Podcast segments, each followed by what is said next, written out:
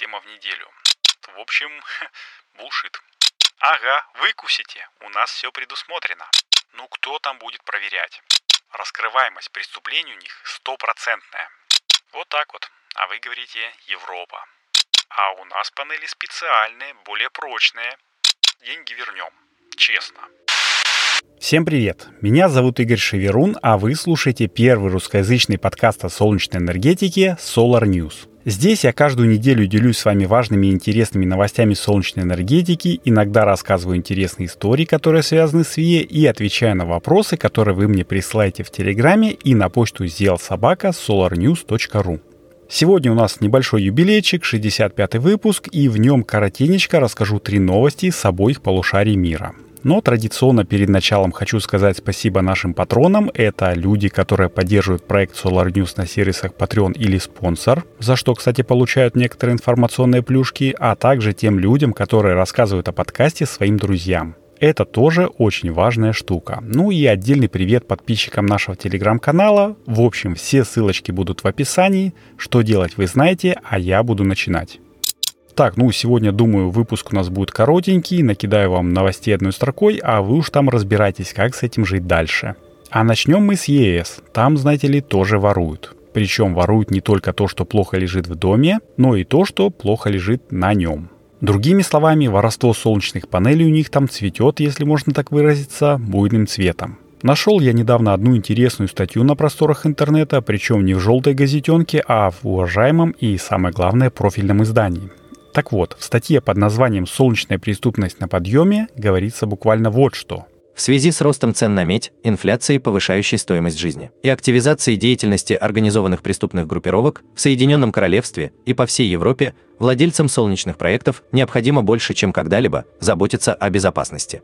Спасибо, Фил, и давайте разбираться. Но для начала, как я себе представляю среднестатистическую кражу солнечного оборудования. Ходят по какому-нибудь поселку или садоводству такие себе маргинальные личности, которых мы в моей семье называем металлистами. Ну или ездят на машинах, это не важно, с вопросами. Хозяйка, металл собираем, ничего утилизировать тебе не надо, нет? На выброс нет ничего, а? а сами опытным глазом подмечают, что у этой хозяйки во дворе плохо прибито, а потом либо они, либо подельники приходят, когда никто не ожидает, и, скажем так, спасают бухту медного кабеля, который был припасен для увеличения мощности подключения, или аккумуляторы там, которые можно сдать в утиль. Ну и чего греха таить, могут и солнечные панели умыкнуть, мало ли пригодится. Солнечные панели, их, кстати, можно попробовать на Авито продать, да и аккумуляторы, в общем, тоже на Авито сейчас чего только не встретишь, вот так вот, мне кажется, действуют металлисты. Ну, по крайней мере, в 90-х, 2000-х годах так было. Думаю, ничего не поменялось, кроме того, что теперь все более технологично. А вот теперь представьте, что в Европе действуют не просто маргиналы, а целые преступные группировки, которые воруют не одну-две солнечных панельки, которые лежат на времянке или над крыльцом, а целыми солнечными электростанциями. У них есть план, и они его придерживаются. Причем план не только как проникнуть на объект, но и как с него слинять с минимальным риском и с награбленным. Для этого у них есть грузовики, специальный инструмент, такелаж, а еще, что самое главное, координация, какой в некоторых российских компаниях нет даже у служб безопасности. В общем, статье я прочитал, ссылочку, конечно же, я приложу в описании, что только в прошлом году в Британии было украдено имущество солнечных электростанций аж на 691 тысячу долларов. Представляете? Причем средний убыток для владельцев составляет почти 64 тысячи. Это с учетом того, что нужно приобретать новое оборудование, если оно не было застраховано, с учетом недополученной прибыли и репутационных издержек. И это только для крупных станций, потому что частники, ну, в общем, практически не заявляют о пропажах. А все почему? Потому что медь в стране сейчас бьет все рекорды. Почти 9,5 тысяч долларов за тонну в пункте переработки, но и солнечные панели тоже не пропадают. За одну ночную ходку преступники вывозят до 30 километров кабелей и от 100 до 300 солнечных панелей. И знаете что? Когда накрыли одну такую банду, нашли документы, что они эти солнечные панели уже загнали, представьте себе, в Испанию. А это на секундочку почти 2000 километров. Но и такое расстояние для бешеной собаки не крюк, когда тебе модули достались на халяву. Кстати, и в Восточную Европу много модулей продают. Угу. Наши братушки-установщики частенько не смотрят на документы, когда речь идет о том, чтобы купить модули по дешевке. Ну а что может случиться? Ну кто там будет проверять? А проверять будут, поверьте. Если есть спрос, значит есть и предложение. Если есть преступник, значит есть и тот, кто его ловит. Например, есть такая контора, которая называется Smart Water Group. Они очень, кстати, известные, занимаются тем, что обеспечивают безопасность э, различных объектов, в том числе и солнечных электростанций. Едят они свой хлеб, скажу я вам, не зря. Вот один пример. Помимо других мер безопасности, которые они не афишируют, они маркируют солнечные панели невидимой обычному глазу краской, которая светится в ультрафиолете. И один раз нашли украденный из Нордгемптоншира товар аж в Нигерии, представляете? Ну, наверное, поэтому им доверяют охранять почти 1 гигаватт солнечных электростанций по всей Европе. А еще, конечно, потому, что раскрываемость преступлений у них стопроцентная. Такие дела, а вы говорите металлисты. Кстати, металлисты-одиночки в Европе тоже есть, причем чем южнее, тем больше преступности там. Ну, или даже больше скажу, больше солнечной мафии. Да, мафии, потому что в Южной Италии, например, уровень краж солнечной продукции в 10 раз больше, чем в среднем по Европе. А продают они солнечные панели, не поверите, через соцсети и маркетплейсы для частных объявлений, ну, типа там Авито, Куфора или OLX. А кабели по старинке сдают в металлолом. Вот так вот а вы говорите Европа. Так, ну от загнивающей Европы переместимся в не менее загнивающую Америку, а именно в Соединенные ее Штаты к нашему любимому Илону Ивановичу Маску. Помните, два выпуска назад я рассказывал о том, что Тесла не самая лучшая солнечная компания в Техасе. Если нет, то оставьте на паузу, послушайте этот выпуск, а потом возвращайтесь. Ну или если не боитесь что-нибудь пропустить, то в общем и не надо.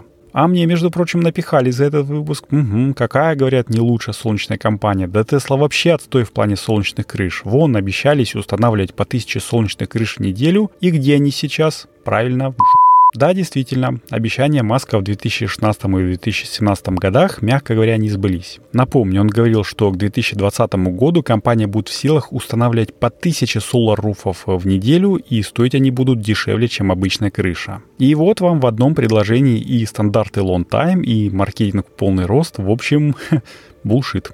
Конечно же, Solar Roof это нифига не дешево. Даже сейчас, как видно из ссылок э, в статье Forbes, о которой я говорил как раз в 63-м выпуске, стоимость солнечных панелей, пусть даже и тесловских, установленных на крыше при прочих равных, в два раза дешевле установки солнечной черепицы. 27 тысяч долларов против 55,5. Да, разница есть, не находите. Даже если, например, вы меняете крышу целиком и ставите на нее солнечные панели, разница будет. Да, она будет не такая драматическая, она будет меньше, но все же будет, причем ощутимой. Как итог, сейчас Tesla устанавливает в среднем 21 систему в неделю, ну а в лучший квартал, это начало 2022 года, был рекорд.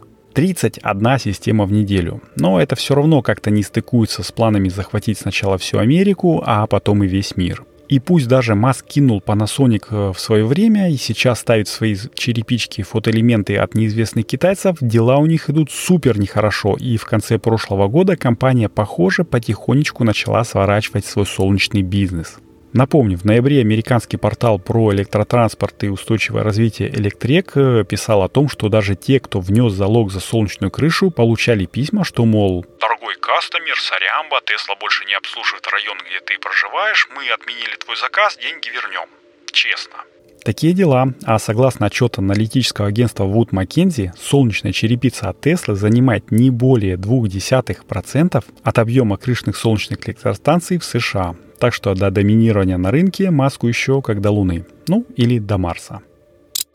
Так, ну погнали дальше. И помните, в 55-м выпуске под названием «Чему жизнь не учит Европу» я рассказывал про швейцарскую компанию Sunways, которая планирует установку солнечных панелей внутри железнодорожного полотна. Так вот, ей тоже, как и мне, напихали, но об этом позднее. А я тут выяснил недавно две важные вещи. Первое. Электроэнергия, вырабатываемая солнечными панелями, будет идти не в ЖД-систему, а в жилые дома, расположенные вдоль дороги. Это, оказывается, проще организовать чисто с технической точки зрения. Ну, там не нужно куча всяких согласований по напряжению, просто ставишь солнечные инверторы вдоль дороги, они собирают постоянный ток с панелек и передают его потребителю уже в виде переменки. Фокус, как говорится, не хитрый. А вторая вещь — это то, что Sunways предлагает цеплять на поезда, уж не знаю, на все ли или только на какие-то отдельные, ну, условно, веник, который будет смахивать пыль с панелей. Ну, знаете, как вот эти вот машины, которые вдоль дорог грязь собирают э, отвалом с прикрепленным на него резиновым полотнищем таким и щеткой, которая вращается. А предложили они сделать это потому, что им, говорю же, претензии прилетели от общественности. Мол, горизонтально лежащие солнечные панели покроются на железной дороге толстым слоем пыли в первый же день. Ага, выкусите, у нас все предусмотрено. Ну а еще претензий было, что вибрации и мелкие камушки превратят панели в кусок м-м, неработающего солнечного полотна примерно сразу же. На что у производителя тоже был заготовлен ответ. А у нас панели специальные, более прочные. А еще они будут покрыты специальным антибликовым фильтром. Это ответ на вопрос о том, что чистые панели будут слепить машинистов. И вообще, мы тут разрабатываем систему для растапливания льда на панелях, так что отвяжитесь от нас и просто давайте финансирование. Короче, непонятно, что будет с этим куском дороги, но очень интересно. Как я уже говорил, в любом эксперименте отсутствие результата или отрицательный результат – это тоже хороший результат. И если есть ресурсы на эксперимент, то почему бы нет? Кое-кто в нашем телеграм-чатике со мной, конечно же, не соглашается по этому поводу, и это нормально. Это и есть демократия, когда ты можешь иметь свое мнение, и тебе за это ничего не будет. В общем, я жду, когда эксперимент закончится, и на этом, наверное, буду заканчивать 65-й выпуск. Получился он не то чтобы супер коротенький, как я планировал, но зато мы подняли такую важную тему, как воровство солнечных панелей, причем в крупных масштабах, и я очень-очень рад, что поделился ею с вами. Если вам есть что сказать по этому поводу, добро пожаловать в комментарии к выпуску в том подкастоприемнике, в котором вы его слушаете. Ну а если там нет комментариев, то добро пожаловать в наш телеграм-чатик. Конечно же, еще я жду отзывов и звездочек в Apple подкастах и Google подкастах и сердечек в Яндекс Музыке. Это прям самый лучший способ, чтобы поддержать проект Solar News. Ну, не материально. А материально поддержать его можно, став нашим патроном на сервисах спонсор или Patreon. Подписывайтесь, мне будет очень приятно, ссылочки будут в описании выпуска. Итак, это был 65-й выпуск подкаста Solar News. Подготовил и провел его для вас я, Игорь Шеверун. И напоследок хочу пожелать, чтобы небо над нашими с вами головами всегда всегда было ясным, мирным и солнечным. Услышимся на следующей неделе. Всем пока.